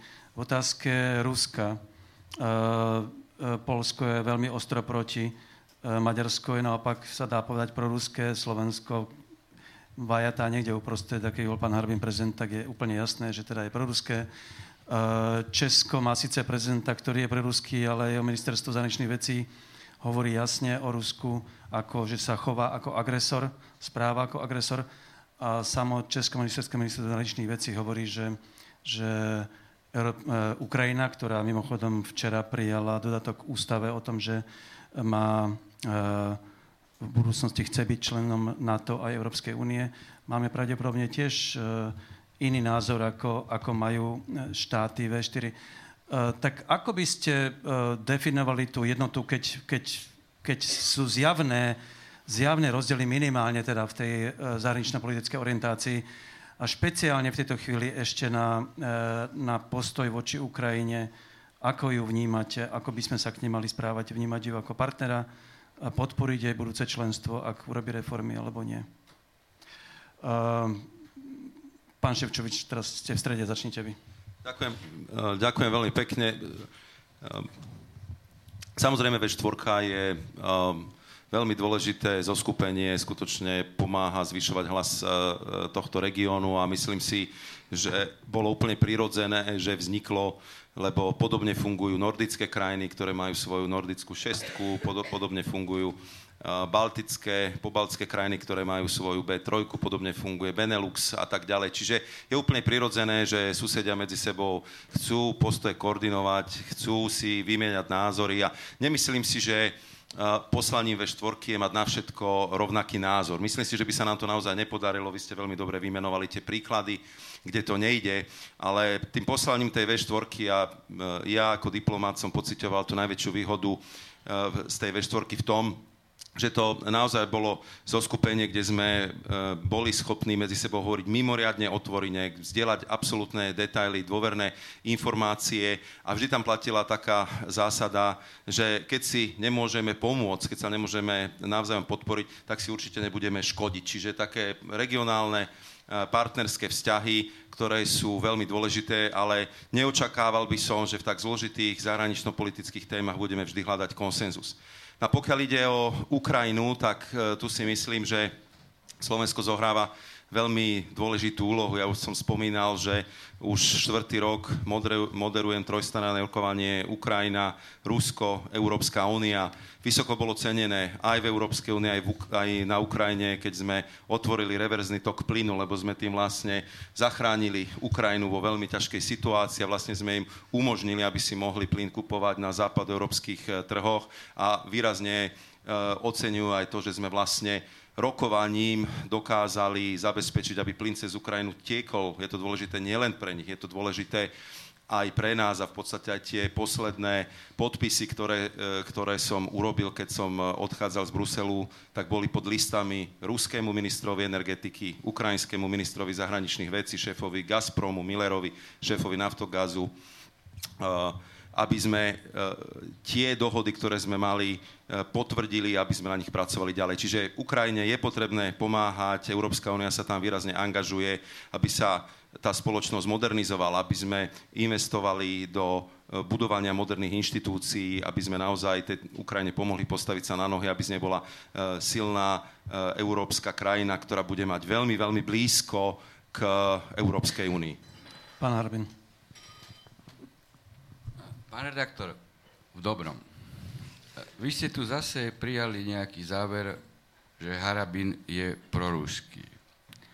Ja len na to reagujem a jednoducho vyprosím si, aby ste robili tu hodnotiace závery. Tým, že ja poviem, že som za zrušenie protiruských sankcií, neznamená, že som proruský. Pán. Ja som za dobré slovensko-ruské vzťahy, ktoré nesmú zaťažovať dobré slovensko-americké vzťahy, naše dobre slovensko-nemecké vzťahy nesmú zatažovať dobre slovensko-francúzske vzťahy. Takže pozor, lebo ja som človek, ktorý si predstavujem slovenskú zahraničnú politiku na všetky svetové strany. Vo vzťahu k všetkým by sme mali byť partneri pri rešpektovaní vzájo- spolupráce vzájomných, na podklade vzájomných e, výhod. E, ja neviem na základe čoho Eh, všetci tu hovoríte, že Rusko je hrozba. Eh, pretože keď je hrozba, tak príjmime Rusko do NATO. Hej, tak ako eh, sa predpokladal zanik Varšavskej zmluvy pri dohovoroch, ktoré síce neboli podpísané medzi Gorbačovom a Reaganom a neskôr Bushom, ale jasne sa predpokladal aj zanik Európskej, teda NATO. Ja som proti tomu, aby Stredná Európa bola vystrčeným územím, cez základne NATO a stala sa terčom hej, e, ruských rakiet. To mi prípada ako situáciu v druhej svetovej vojne, keď Hitler išiel cez e, s tankami e, na východ a narazil na minové pole, tak si zobral civilistov, matky, ženy a vystrčil ich, aby sa minové pole odminovalo a išiel bezpečne ďalej. ďalej. Čiže ja považujem to tvrdé jadro a vôbec niektorú generalitu z NATO za e, štatutárov, ktorí chcú Slovanov použiť do vojny e, so Slovanmi. Keby Rusko bol agresor, pán redaktor, tak by tu dávno bola vojna, pretože také provokácie, aké sa diali voči Rusku s malajským lietadlom, čo sa ukázalo jasná, ako nepravda, zostrele, zostrelenie e, ruského lietadla, tu akože tureckom, zostrelenie e, lietadla Izrael, Izraelcami e, ruského. Keby Rusi boli agresor, už dávno by bola e, vojna. Pán Rabin, otázka Čiže bola chcem k povedať... No? Otázka bola k V4. A vy ste povedali, no, že V4... ja som za to, dostanem sa k tomu. V4, V4 by mala viesť jednotnú zahraničnú politiku, aby bola silnejšia vo vzťahu k Európskej únii jednotný postup, aj pokiaľ ide o migračnú politiku, aj pokiaľ ide o protiruské sankcie a aj pokiaľ ide o to, aby sa toto pásmo stalo pásmom bez zbraní, aby naše územie v Strednej Európe nebolo zbytočné terčom ruských rakiet. Mhm. Spoločne postupuješ. To znamená, že pripúšťate, že ruské rakety, že sme terčom ruských raket a, a hovoríte o tom, že Rusko nie je žiadna hrozba, ja tomu celkom nerozumiem. No, moment. Ja samozrejme, veď keby na území Ruska bola Čína, alebo keby na území e, e, Ruska bolo USA a keby e, na našom priestore boli e, zbrojové systémy a približovanie vojsk k ruským hraniciam a keby tam boli americké hranice, tak takisto Američania by museli z hľadiska taktického, strategického a obraného namieriť svoje rakety. To je jedno, či by tam bola štátnosť e, ruská alebo americká, lebo to je bezpečnostná situácia tohto, toho, um... ktorého štátu, pán redaktor. Čiže keby tu neboli zbrojové systémy a keby sa na to nepribližovalo k hraniciam e, Ruska, tak Rusi nemusia reagovať na to. Veď toto chcem povedať, že nerobme politiku takú, aby sme sa my, Slovania, stali tu e, vystrčeným územím pre anglosasov proti Rusku. Slovania, o ktorých hovoríte, mimochodom bojujú proti sebe, pretože e, Ukrajinci a Rusi dneska vedú v podstate vojnu. Takže nehovoríme o tom, že to nie, niekto ich nerozoštval. Pán Mistrik, B4 Ukrajina. V4 vzniklo ako spojenie susedov, ako spojenie krajín, ktoré majú veľmi podobnú históriu, ako spojenie krajín, ktoré majú e, podobné problémy e, a ako spojenie krajín, ktoré majú aj podobné ciele. E, Slovensko sa nachádza pomerne komplikovanej situácii, čo sa týka V4, pretože vidíme tam isté divergencie, to si tu nebudeme zakrývať, ale zasa je v našom eminentnom záujme, aby tá Vyšekrátska štvorka držala pokope. Preto toto není jednoduchá situácia a práve tu by mala byť úloha prezidenta, aby sa snažil hľadať riešenia a aby, aby medzi nie štyrmi, ale 2x4, 8 očami jednoducho hľadal cestu na to, aby sa nepodkopávala e, Európska únia, ale zasa, aby sa zachovali aj tie, tie spojenectvá, ktoré vo V4 máme. Um, páni, um, za chvíľu dáme otázky publiku. Mám poslednú otázku, ktorá je tak trochu na poli zahraničná, na poli domáca. Predstavte si teda, že ste prezidentom tejto krajiny uh, a v Európe máte povedať aký je váš názor na to, čo sa tu odohralo minulý rok, keď bol zavraždený novinár a jeho snúbenica a vznikli protesty za slušné Slovensko, ktoré Európa do veľkej miery oceňovala, ale na Slovensku, e, najmä ústami e, expremiéra, išlo o sprísahanie proti vláde. E, ako by ste vy, ako prezident, e, popisovali alebo hovorili v Európe o tom, čo sa tu odohralo a či z protesty za slušné Slovensko boli s prísahaním ešte financovaným Šorošom, alebo to bol proste občanský protest, ktorý si zaslúži ocenenie. Pán Mistrik. Samozrejme, že sú to absolútne hlúposti. nešlo vôbec o žiadne sprísahanie. Malo to ešte aj také tie nedôstojné koncovky s miliónom na stole. Všetci sme sa hambili, hambili sme sa pred svetom, čo náš premiér vyvádza. Došlo k rekonštrukcii vlády a pán Fico už nie je premiérom. Vo vzťahu k zahraničí, viete, ja keď dávam interviu pre zahraničné médiá, vždy sa snažím Slovensko vykreslovať v tom najlepšom svetle, prirodzene. Vždy začnem vetou, že Slovensko je úspešný príbeh. Ja nevidím na Slovensku všetko zlé, naopak dosiahli sme toho veľa. No, ale máme aj svoje vnútorné problémy a tu sa tieto problémy eskalovali. Strhol sa paraván moci a za tým sa nám E, ukázal hrozný obraz, čo sa, ako sa, v akom stave sa nachádza, nachádza naša spoločnosť. My si musíme s týmto sami poradiť, musíme sa s tým vysporiadať. Ja pevne verím, že budú dôsledne vyšetrené všetky súvislosti vraždy e, Jána a Martiny, pretože naša spoločnosť sa jednoducho nepohne ďalej. Pokiaľ nebudeme poznať pravdu, neoslobodíme sa od všetkých týchto nekalých vecí, ktoré sa tu dejú. Um, Pán Ševčovič, ste v situácii, kedy by ste mali odpovedať na to, či súhlasíte alebo nesúhlasíte s tvrdením predsedu strany, ktorá vás nominovala na, prez- na prezidenta? Pozrite sa, ja si nemusím túto situáciu predstavať, lebo ja som ju zažil. V pondelok, eh, keď eh, som sa dozvedel eh, túto hroznú správu, že bol zavraždený novinár a jeho snúbenica, tak zaprvé to so mnou hlboko otriasla to preto, že mám dve cery presne v rovnakom veku, eh, eh, v akom boli eh, pán Kuciak a jeho snúbenica. A vražda novinára je absolútne neospravedlniteľná. A samozrejme, že hneď na prvom zasadnutí kolegia, čo prebieha tak ako zasadnutie vlády, som bol samozrejme požiadaný o to, aby som vysvetlil, čo sa na Slovensku stalo a ja som samozrejme okamžite požiadal mojich kolegov, aby sme do vyšetrovania zapojili ako Europol, tak Eurojust. S týmito orgánmi sme komunikovali a vďaka týmto orgánom aj vznikli tie medzinárodné týmy. A myslím si, že keď sa toto všetko skončí a keď budú e, vrahovia a objednávateľia zaslúžene potrestaní, tak sa aj zistí, aká dôležitá bola táto e, medzinárodná spolupráca. Ja som vysvetloval veľmi jasne, že vražda novinára a jeho snúbenice je také niečo strašné a nepredstaviteľné pre slovenskú spoločnosť, sa vôbec nečudujem, že sme mali 10 tisíce ľudí e, v našich uliciach. A povedal som, že som hrdý na to, ako tento protest prebehol kultivovane, ako prebehol bez akýchkoľvek problémov a myslím si, že všetci Slováci musíme byť hrdí na to, že ten duch z 89. sa preniesol aj do týchto protestov, lebo keď si porovnáme, čo sa deje v Paríži, ako prebiehali demonstrácie v Barcelone, tak buďme hrdí na to, že sme Slováci a že vieme protestovať takýmto kultivovaným spôsobom. Takto som to komunikoval vtedy, takto to opakujem dnes. Pán Harabin.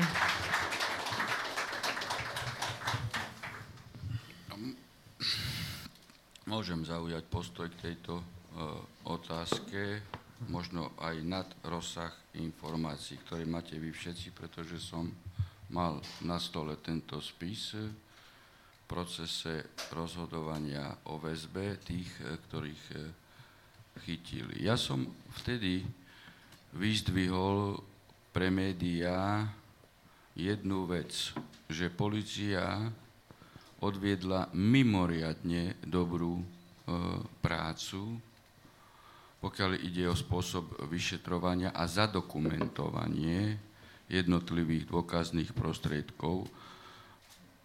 Každá vražda, keď sa stane, tak ide o ľudský život, čo treba jednoznačne odsúdiť. Ja som ale vtedy povedal aj inú vec, a to súvisí aj s predchádzajúcimi mojimi vyjadreniami, že prečo takto nesú zdokumentované všetky vraždy.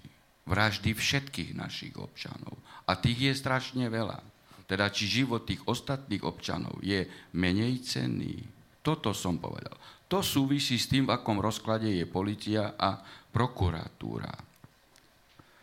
Tu znamená, teda tu treba prijať určitý záver konštatačný, že treba odpolitizovať policiu vo všetkých smeroch, aj prokuratúru. A mňa mrzí napríklad, že dvaja ministri za smer konštatovali niekedy v lete 2016, že zbytočne na Slovensku zomrelo minimálne 40 tisíc ľudí na vyliečiteľné choroby.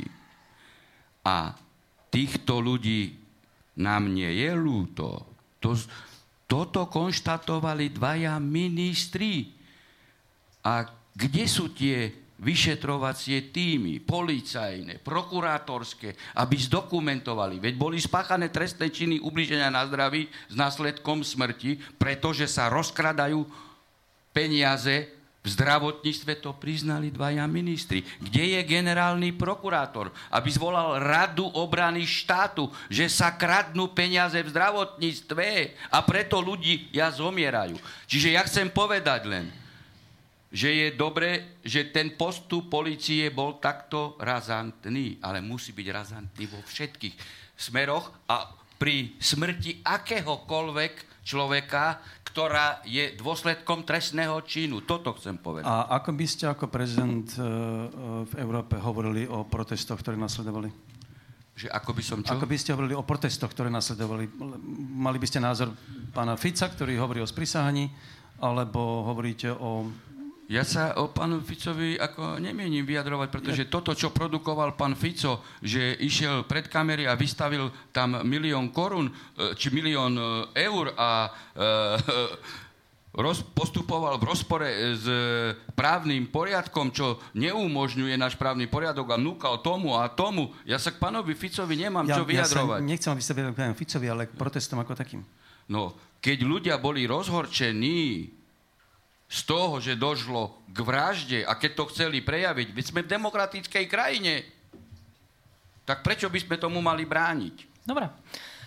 Dobre, asi je priestor otvoriť uh, otázky. Skúsime zobrať uh, nejaké z publika. Lenže vôbec nevidím, či sa niekto uh, hlási. Aha, vidím jednu ruku, poprosím, mikrofón tam. Poprosím, ak sa dá stručne a k európskym, k európskym témam. Dobrý večer. Nebude to celkom jednoznačne európska téma, ale rozhodne súvisí. Pán Ševčovič, to by bola otázka na vás, že aký je váš vzťah k Robertovi Ficovi? Stručná bola, európska menej. Ďakujem. A môžete sa mi ukázať, kde ste? Tam ste, výborne, aby som vedel, kam sa mám pozerať. Nie, samozrejme, veľmi, veľmi rád. Ja som sa prvýkrát stretol s Robertom Ficom, keď ma Eduard uh, Kukan vyslal ako veľvyslanca do Izraela. Robert Fico tam prišiel vtedy ako nezávislý poslanec. Potom sme sa stretli druhýkrát, keď som bol veľvyslancom pre Európskej únie. On tam prišiel ako premiér. No a pracovali sme na mimoriadne dôležitých veciach pre Slovenskú republiku, ktoré považujem dodnes za strategické milníky toho, kam naša krajina um, smeruje. Robili sme na Schengene, na odstránenie hraničných kontrol, robili sme na eure. Strávili sme stovky hodín negociáciami o tom, aby sme z európskeho rozpočtu dostali čo najviac peňazí pre Slovenskú republiku. No a samozrejme, že po takýchto intenzívnych eh, rokovaniach, po tých stovkách hodín, čo spolu strávite, tak sa v prvom rade pracovne zblížite, začnete si týkať a dnes musím povedať, že máme veľmi korektný pracovný vzťah. Ďakujem. Máme ďalšiu otázku? Tuto...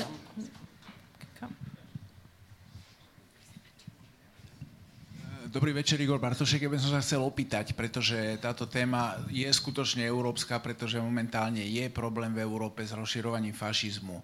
Chcel by som sa opýtať kandidátov, že čo rozumejú pod témou fašizmu a aký je podľa nich 6 znakov fašizmu. Čo je to vlastne? Pretože toto je, toto je skutočne téma, ktorá sa rozumie veľmi často rôznymi formami, rôznymi cestami. A čo je to fašizmus? Čo si myslíte? Uh, páni, môžeme začať, Ďakujem. pán Mistrik. Je to ťažká otázka, pretože nemyslím si, že musíte byť experti na definíciu fašizmu. Napriek tomu uh, ten problém ten problém tu je, takže... Môžeme to možno napojiť na tú otázku, ktorá je v slajdu, uh, kde sa kandidátov pýtajú, ako by riešili náraz lavicového a pravicového e- extrémizmu v EÚ a na Slovensku. Či majú k tomu nejaké možno návrhy? Ja vám teraz hlavy nepoviem presnú definíciu fašizmu, ale je to proste hnutie, ktoré potláča základné ľudské práva a je to niečo, čo sme zažili v minulosti. V podstate od tohto, od druhej svetovej vojny sa začal používať tento pojem a videli sme, čo to znamená vyhľadzovanie národov, čo to znamená vraždenie, čo to znamená brutálna diktatúra. A každý, kto sa vracia a obhajuje tieto režimy, tak je fašista. Aj pán Harabín tu dneska označil zmluvu s, s Francúzskom a s Nemeckom s prvkami fašizmu, čo je absolútny nezmysel. Čiže zasa tiež treba vedieť rozlišovať, čo je fašizmus a čo nie je fašizmus. Pán Harabín, nech sa páči, potom prípade, pán Ševčovič. Tak pustíme ako magnetofónový záznam o tom, či som ja označil Francúzsko, uh, francúzsko-nemeckú zmluvu za, za fašizmus. Hej. Ja tvrdím, že to je super uh, Povedali ste, štát, že ide o reštauráciu Franskej ríše s rodiacimi sa prvkami fašizmu. No, E, to som povedal vo vzťahu k Európskej únii, pretože pán Mistrik sám definoval fašizmus neidentifikovateľným spôsobom, ale základnú črtu tam povedal, že keď sú porušované základné ľudské práva.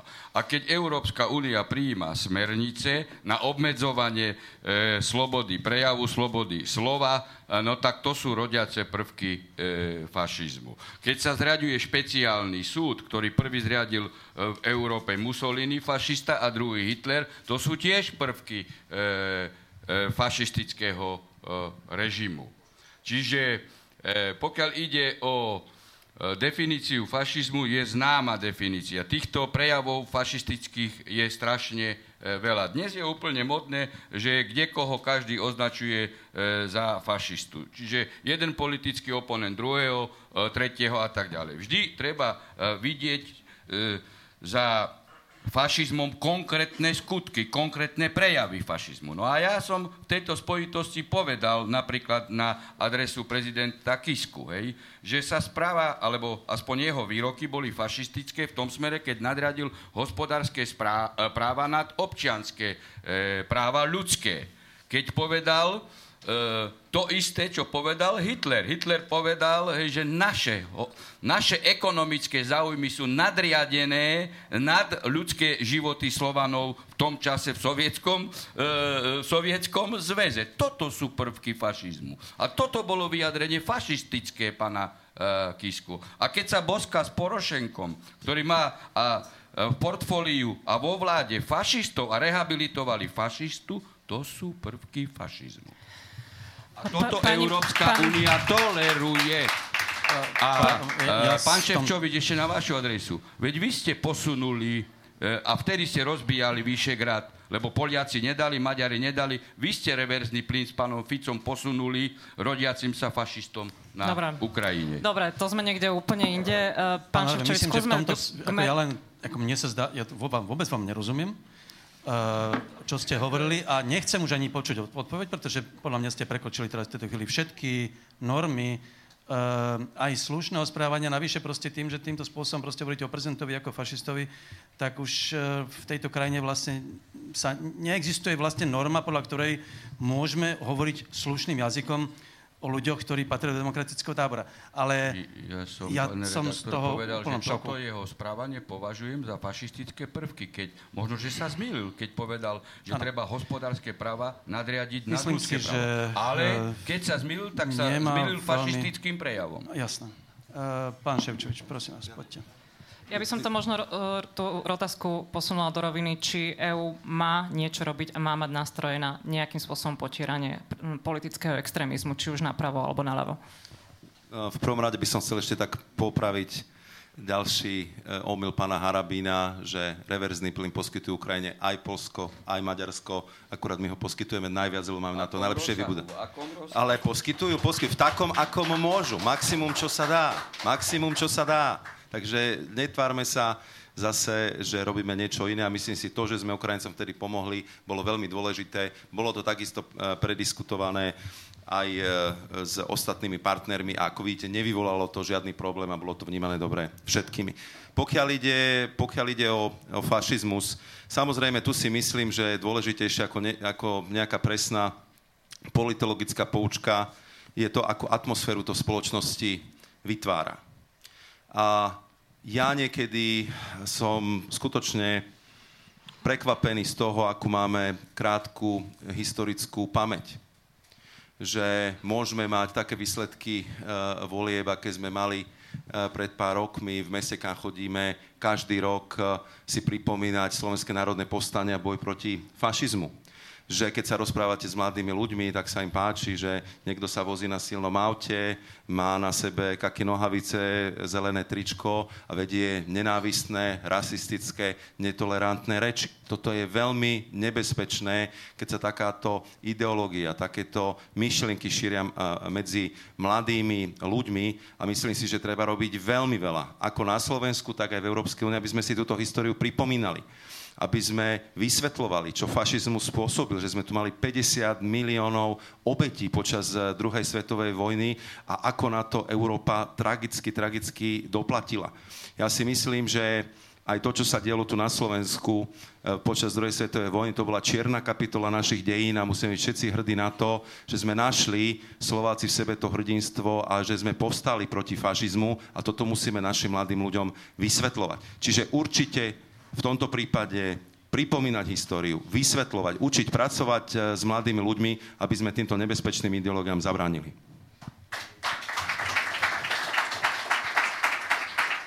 Tam sa niekto hlási vzadu?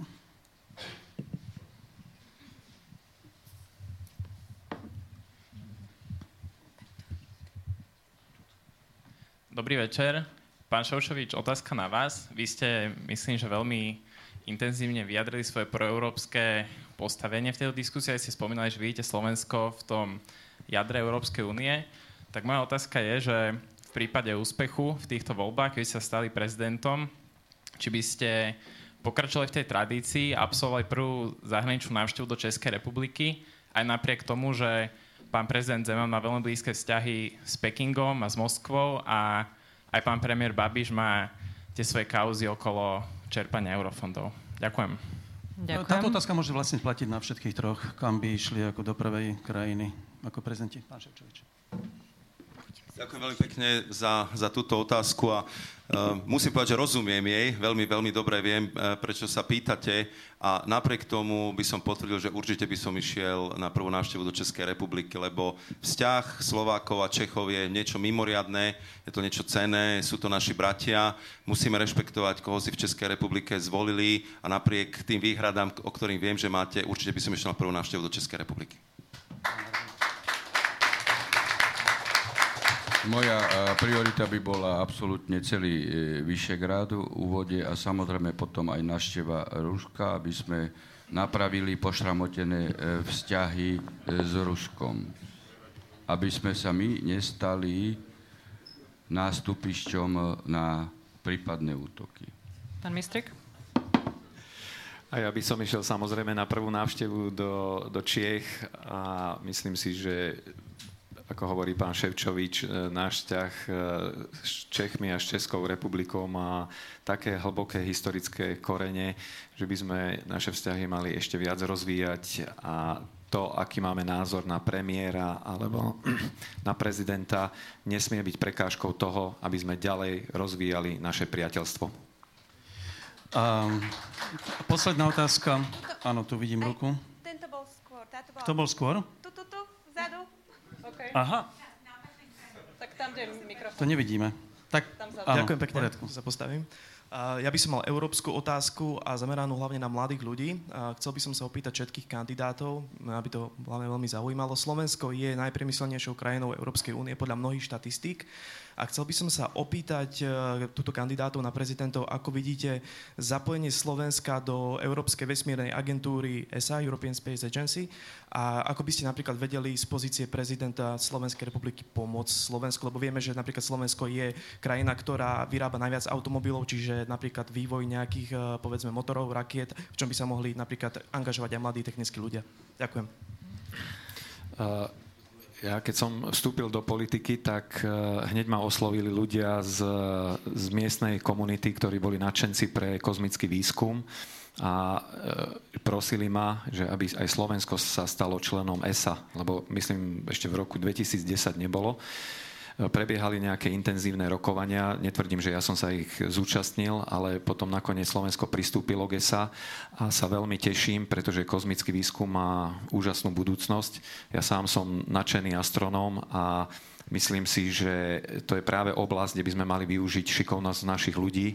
Že máme tu aj Mišku Musilovú, ktorú, ktorú asi všetci poznáte, ktorá pracovala pre NASA, snaží sa aj na Slovensku rozvíjať rôzne kozmické projekty a preto ja tieto moderné, nové trendy e, podporujem, pretože kozmický výskum so sebou prináša aj ďalšie nové technológie. E, poznám aj Jakuba Kapuš, Kapuša, ktorý e, sa podielal na e, vývoji aj na vynesení našej prvej družice e, do vesmíru. Sa to volá SK Cube a preto som veľký fanúšik a som rád, že Slovensko je konečne členom ESA. Kto chce byť druhý?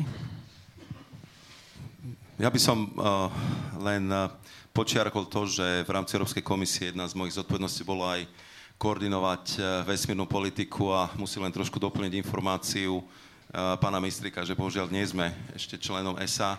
Sme v... Asociovaným, alebo niečo také. Áno, sme v prípravnej fáze a súhlasím s vami, že to, je, že to je strašne dôležité a môžem povedať, že keďže som zodpovedal za tieto dva programy ako, e, ako Galileo a Kopernikus, tak som sa zúčastnil aj na tom štarte, keď sme vynášali na orbitu tých, eh, tie štyri, štyri satelity, ktoré vlastne doplnili konšteláciu Galilea, aby to bol najpresnejší lokalizačný eh, systém na svete, kde oproti americkému GPS, ktorý rozlišuje presnosť na, na 10 metrov, my budeme mať presnosť 20 cm. A spomínam to kvôli tomu, že keď eh, som tam videl tú raketu, jak vynáša tie satelity na orbitu, tak mi tam veľmi chýbala slovenská vlajka.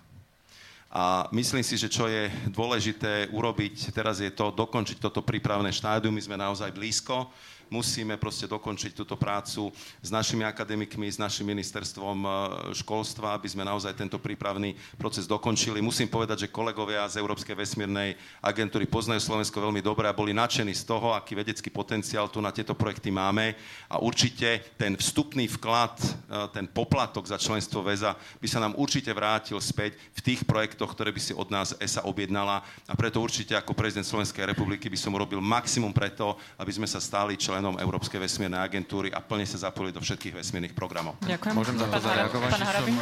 Ja, som, ja som bol v tom, že sme členom ESA. Ak máte pravdu, že nie sme členom ESA, tak je to veľká hamba. Ďakujem. Pán Harabin. V podstate ja som na túto otázku odpovedal v úvode a potom neskôr, že som e, za obnovenie hospodárskej spolupráce a samozrejme toto je projekt, e, ktorý práve je ten jeden z dominantných čomu by sa mala Európska únia venovať. Čiže ako samozrejme, že podporujem e, taký, takýto formát e, spolupráce a to má pán Mistrík pravdu, že prečo ešte nesmie členom to. A samozrejme, takáto agentúra by mala spolupracovať aj s inými štátmi, ktoré sú kozmickými veľmocami v, vo výskume.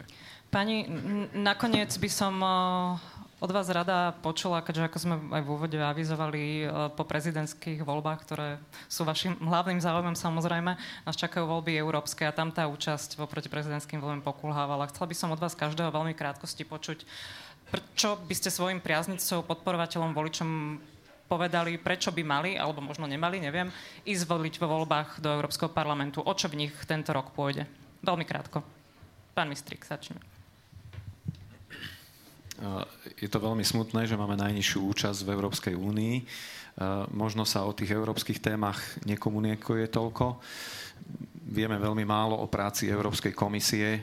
Myslím si, že priemerný Slovák ani nerozumie mechanizmom, ako funguje Európska únia.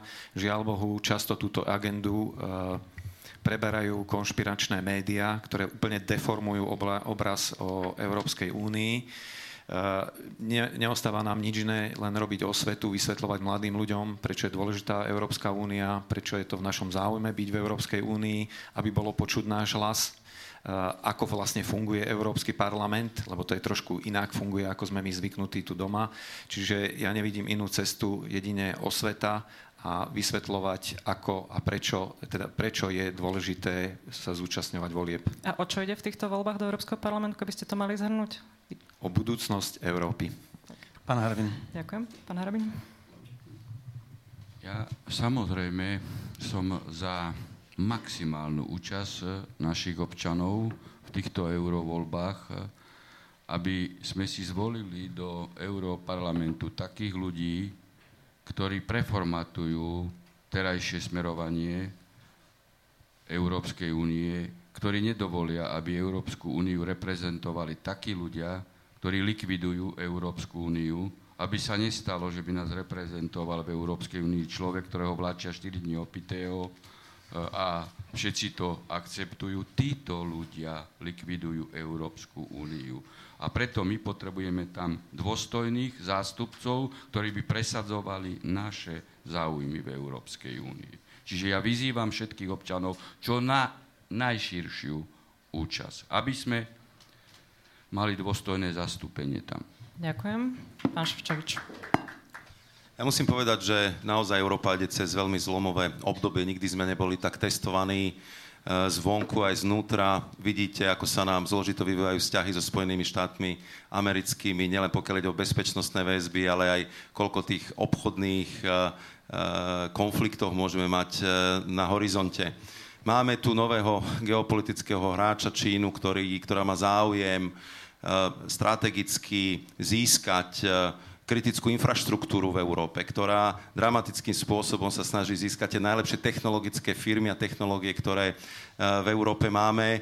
A dneska sme sa dlhšie bavili o tom napätí, ktoré máme na našej, e, na našej východnej hranici a na tie tlaky, ktoré e, spôsobuje migrácia, keď sa na to pozrieme z juhu.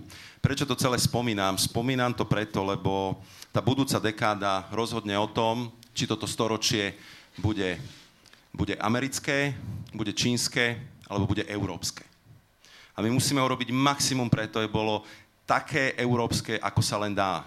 A to sa dá v tomto veľmi e, silne globalizovanom svete, kde naozaj sa veľmoci začínajú prieť o to miesto na globálnej šachovnici a kde si uvedomujú, že Európa je veľmoc ekonomická, stáva sa veľmocou politickou, že budeme veľmi, veľmi silno testovaní a preto ja by som tiež prosil a apeloval na to, aby sme sa čo najširšie zúčastnili vo voľbách do Európskeho parlamentu a naozaj tam zvolili ľudí, ktorí to myslia so Slovenskou a s Európou. Dobre, ďakujem pekne. Ja by... Môžem ešte dodať, že ak máme robiť osvetu, tak tá osveta by nemala byť plná fráz, ale môžem uviezť napríklad jeden konkrétny príklad. E, europoslanec, pokiaľ sa uchopí nejaké agendy a venuje sa jej, môže dosiahnuť veľmi veľa. Uh, páni, um, ukazuje sa, že zahraničná politika Európska únia vôbec nemusí byť taká nuda. Ďakujem vám za, za debatu, samozrejme vám, publiku, za, za živé, živé reakcie a, a otázky. A, a vám všetkým trom teda v tejto chvíli želám, želám úspech, hoci nemôžem v tejto chvíli povedať, komu, komu z vás viac. A, a Zuzane Gabrižovej za spolumoderovanie. Ďakujem a ešte pekný večer. Pekný večer, ďakujeme. Ďakujeme.